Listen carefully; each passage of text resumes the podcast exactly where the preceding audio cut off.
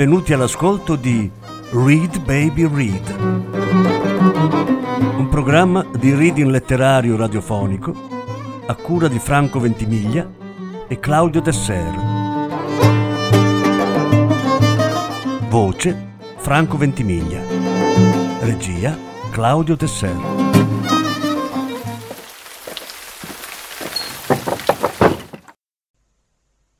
Alessandro Baricco, Novecento. Lettura in quattro parti. Terza parte.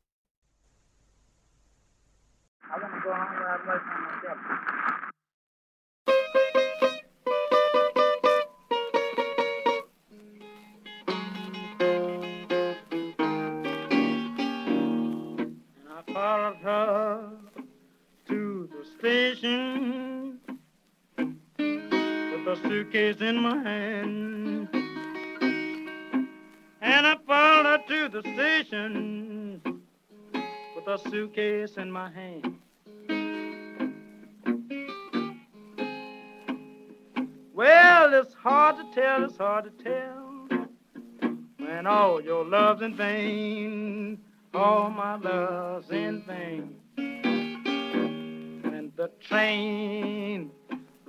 to the station, I looked her in the eye.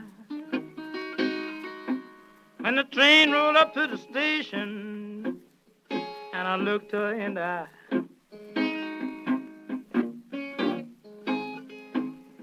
Well, I was lonesome, I felt so lonesome, and I could not help but cry. All my love's in vain. Train it left the station with two lights on behind. When the train it left the station with two lights on behind. Well, the blue light was my blue, and the red light was my mind. All my love's in vain. Ooh, Willie Mae.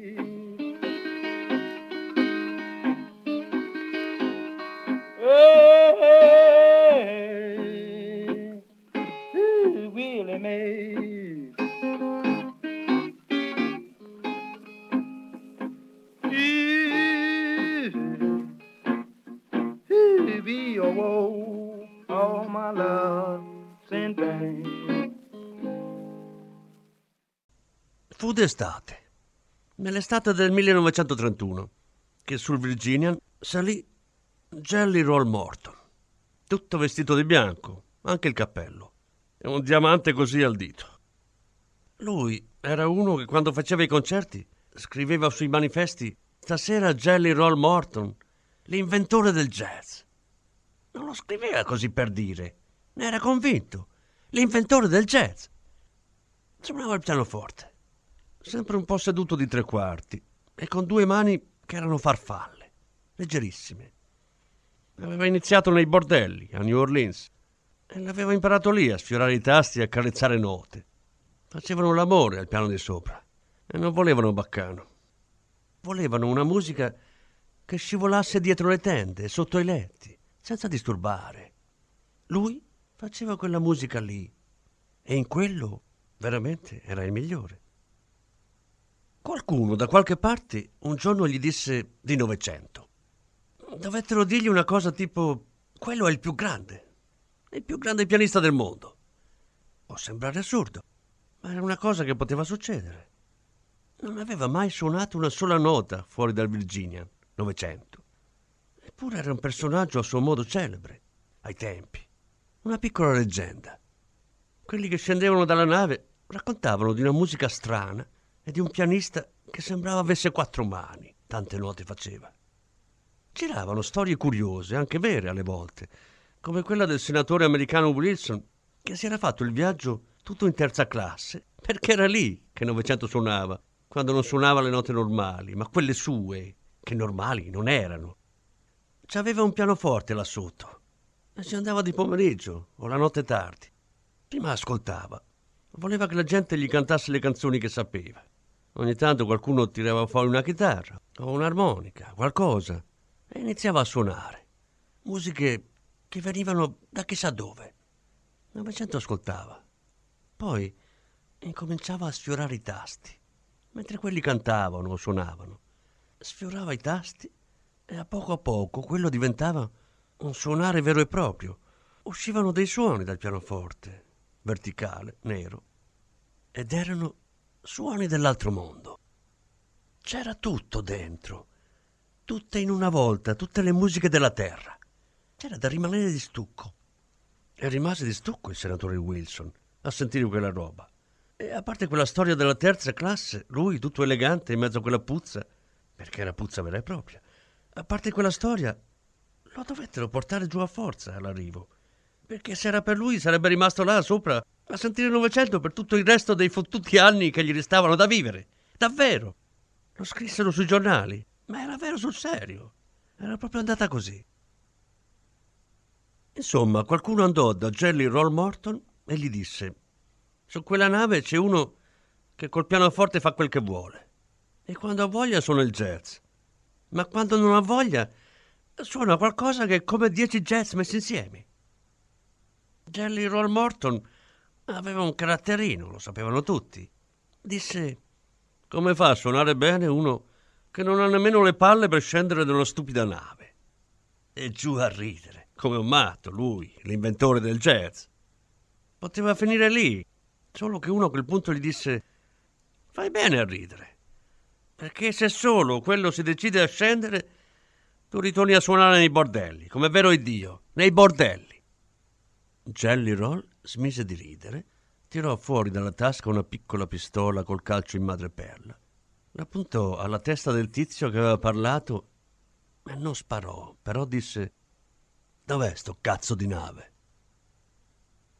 Quel che aveva in mente era un duello. Si usava allora. Si sfidavano a colpi di pezzi di bravura e alla fine uno vinceva. Cose da musicisti, niente sangue ma un bel po' di odio, di odio vero, sotto la pelle. Note e alcol. Poteva anche durare una notte intera. Era quella cosa lì che aveva in mente Jelly Roll per farla finita, con sta storia del pianista sull'oceano e tutte queste balle, per farla finita. Il problema era che il Novecento, a dire il vero, nei porti non suonava mai, non voleva suonare. Erano già un po' terra i porti e non gli andava. Lui suonava dove voleva lui. E dove voleva lui era in mezzo al mare, quando la terra è solo più luci lontane, o un ricordo, o una speranza. Era fatto così. Jelly Roll Morton bestemmiò mille volte. Poi pagò di tasca sua il biglietto di andata e ritorno per l'Europa e salì sul Virginia.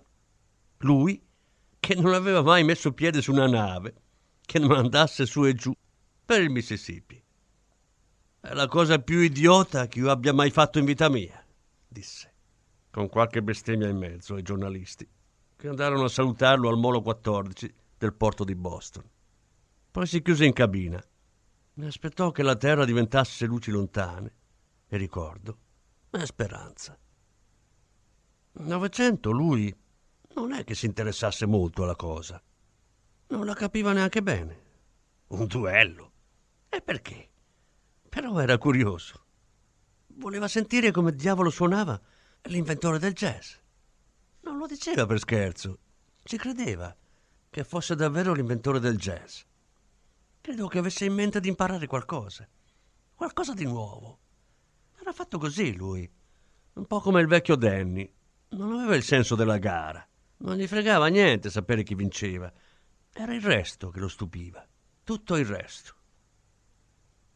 Alle 21.37 del secondo giorno di navigazione, col Virginian spedito a 20 nodi sulla rotta per l'Europa, Jelly Roll Morton si presentò nella sala da ballo di prima classe, elegantissimo e nero. Tutti sapevano benissimo cosa fare. I ballerini si fermarono. Noi della band posammo gli strumenti. Il barman versò un whisky. La gente ammutolì. Jelly Roll prese il whisky, si avvicinò al pianoforte e guardò negli occhi Novecento. Non disse nulla, ma quello che si sentì nell'aria fu alzati da lì. Novecento si alzò. Lei è quello che ha inventato il jazz, vero? Già. E tu sei quello che suona solo se ha l'oceano sotto il culo, vero? Già. Si erano presentati. Jelly Roll si accese una sigaretta, l'appoggiò in bilico sul bordo del pianoforte, si sedette e iniziò a suonare. Ragtime. Ma sembrava una cosa mai sentita prima. Non suonava, scivolava. Era come una sottoveste di seta che scivolava via dal corpo di una donna e lo faceva ballando. C'erano tutti i bordelli d'America in quella musica, ma i bordelli quelli di lusso, quelli dove è bella anche la guardarobiera. Jelly Roll finì ricamando delle notine invisibili, in alto, in alto, alla fine della tastiera, come una piccola cascata di perle su un pavimento di marmo. La sigaretta era sempre là, sul bordo del pianoforte, mezza consumata, ma la cenere era ancora tutta lì. Avresti detto che non aveva voluto cadere per non far rumore. Jelly Roll prese la sigaretta tra le dita. Aveva mani che erano farfalle. L'ho detto. Prese la sigaretta e la cenere se ne stette là. Non voleva saperne di cadere. Forse c'era anche un trucco, lo so. Certo, non cadeva. Si alzò, l'inventore del jazz, si avvicinò a Novecento, gli mise la sigaretta sotto il naso, lei e tutta la sua bella cenere ordinata, e disse Tocca a te, marinaio. Novecento sorrise. Ti stava divertendo. Sul serio. Si sedette al piano e fece la cosa più stupida che poteva fare. Suonò Torna indietro Paparino. Una canzone di un'idiozia infinita. Una roba da bambini. L'avevo sentita da un emigrante anni prima. E da allora non se l'era più tolta di dosso, gli piaceva. Veramente. Non so cosa ci trovasse, ma gli piaceva, la trovava commovente da pazzi. Certo, non era quello che si direbbe un pezzo di bravura. Volendo, l'avrei saputa suonare perfino anch'io. Lui la suonò giocando un po' più coi bassi, raddoppiando qualcosa, aggiungendo due o tre svolazzi dei suoi. Ma insomma era un'idiozia. E un'idiozia rimase. Jelly Roll aveva la faccia di uno a cui avevano rubato i regali di Natale. Fulminò Novecento con due occhi da lupo e si risedette al piano. Staccò un blues che avrebbe fatto piangere anche un macchinista tedesco. Sembrava che tutto il cotone di tutti i negri del mondo fosse lì e lo raccogliesse lui con quelle note. Una cosa da lasciarci l'anima. Tutta la gente si alzò in piedi, tirava su col naso e applaudiva. Jelly Roll non fece nemmeno un accenno d'inchino, niente. Si vedeva che stava per averne piene le palle di tutta quella storia. Toccava di nuovo a Novecento. Già partì male, perché si sedette al piano con negli occhi due lacrimoni così per via del blues. Si era commosso. E questo si può anche capire. Il vero assurdo fu che con tutta la musica che aveva in testa e nelle mani, cosa gli venne in mente di suonare? Il blues che aveva appena sentito. Era così bello, mi disse poi, il giorno dopo, per giustificarsi. Pensa a te. Proprio non aveva la minima idea di cosa fosse un duello. Non ne aveva la minima idea. Suonò quel blues. Per di più, nella sua testa si era trasformato in una serie di accordi lentissimi, uno dopo l'altro, in processione. Una noia micidiale. Lui suonava tutto accartocciato sulla tastiera. Se li godeva a uno a uno quegli accordi, anche strani. Oltretutto, roba dissonante. Lui se li godeva proprio, gli altri meno. Quando finì, partì perfino qualche fischio. Fu a quel punto che Jelly Roll Morton perse definitivamente la pazienza. Più che andare al piano, ci saltò sopra. Tra sé e sé, ma in modo che tutti capissero benissimo, sibilò poche parole molto chiare. E allora Vai a fare in culo, coglione. Poi attaccò a suonare. Ma suonare non era parola, ma un giocoliere, un acrobata. Tutto quello che si può fare con una tastiera di 88 tasti, lui la fece. A una velocità mostruosa, senza sbagliare una nota, senza muovere un muscolo della faccia. Non era nemmeno musica. Erano giochi di prestigio. Era magia bella e buona. Era una meraviglia. Non c'erano santi. Una meraviglia. La gente diede di matto. Strillavano e applaudivano. Una cosa così non l'avevano mai sentita. C'era un casino che sembrava Capodanno. In quel casino mi trovai davanti Novecento. Aveva la faccia più delusa del mondo anche un po' stupita. Mi guardò e disse: Ma quello è completamente scemo. Non gli risposi. Non c'era niente da rispondere. Lui si piegò verso di me e mi disse: Dammi una sigaretta, va. Ero talmente stranito che la presi e gliela diedi. Voglio dire, il Novecento non fumava. Non aveva mai fumato prima. Prese la sigaretta, si girò e andò a sedersi al pianoforte. Si misero un po' in sala a capire che era andato lì e che magari voleva suonare. Ci scapparono anche un paio di battute pesanti, e risate, qualche fischio. La gente fa così, è cattiva con quelli che perdono. Novecento aspettò paziente che ci fosse una specie di silenzio intorno. Poi gettò un'occhiata a Jelly Roll, che se ne stava in piedi al bar, e bere una coppa di champagne. E disse sottovoce: L'hai voluto tu, pianista di merda. Poi appoggiò la sigaretta sul bordo del pianoforte, spenta, e iniziò. Così. Il pubblico si beve tutto senza respirare, tutto in apnea, con gli occhi inchiodati sul piano e la bocca aperta, come dei perfetti imbecilli. Rimasero così, in silenzio, completamente tronati, anche dopo quella micidiale scarica finale di accordi che sembrava avesse cento mani. Sembrava che il piano dovesse scoppiare da un momento all'altro. Quel silenzio pazzesco, Novecento si alzò, prese la mia sigaretta, si sporse un po' avanti oltre la tastiera e l'avvicinò alle corde del pianoforte. Leggero sfrigolio la ritirò fuori da lì ed era accesa. Giuro, bella accesa. Novecento la teneva in mano come fosse una piccola candela. Non fumava lui, neanche sapeva tenerla tra le dita. Fece qualche passo e arrivò davanti a Jelly Roll Morton. Gli porse la sigaretta. Fumala tu, io non sono buono.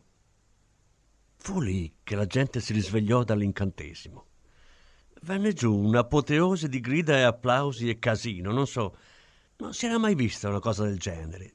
Tutti urlavano, tutti volevano toccare Novecento, un bordello generale, non si capiva più niente. Ma io lo vidi lì in mezzo, Jelly Roll Morton, fumare nervosamente quella maledetta sigaretta, cercando la faccia da fare e senza trovarla non sapeva nemmeno bene dove guardare. A un certo punto la sua mano di farfalla si mise a tremare. Tremava proprio. E io la vidi e non lo dimenticherò mai. Tremava così tanto che a un certo punto la cenere della sigaretta si staccò e cadde giù. Prima sul suo bell'abito nero e poi scivolando fino sulla sua scarpa destra. Scarpa di vernice nera, brillante.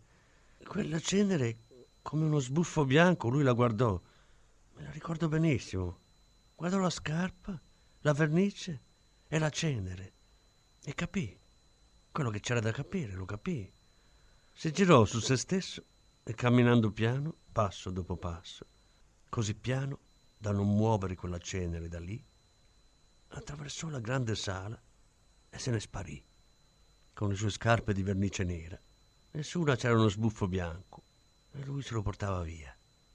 E lì c'era scritto che qualcuno aveva vinto e non era lui. Jelly Roll Morton Passò il resto del viaggio chiuso nella sua cabina. Arrivati a Southampton, scese dal Virginian. Il giorno dopo ripartì per l'America. C'è un'altra nave, però. Non voleva più saperne di Novecento e di tutto il resto. Voleva tornare e basta. Dal ponte di terza classe, appoggiato alla murata, Novecento lo vide scendere, col suo bel vestito bianco e tutte le valigie belle di cuoio chiaro. E mi ricordo che disse soltanto è in culo anche il jazz.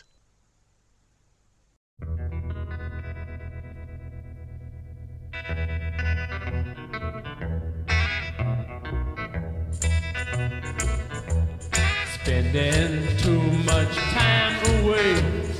I can't stand another day. Maybe you think I've seen the world, but I'd rather see my girl. I'm going home. I'm going home.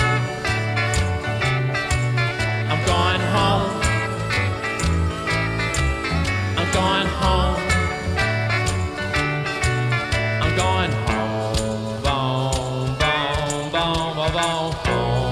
Boom, boom, boom, back home. Yes, I am. All those letters every day uh, may be alright in their way, but I'd love to see your face when I get home in their place. I'm going home.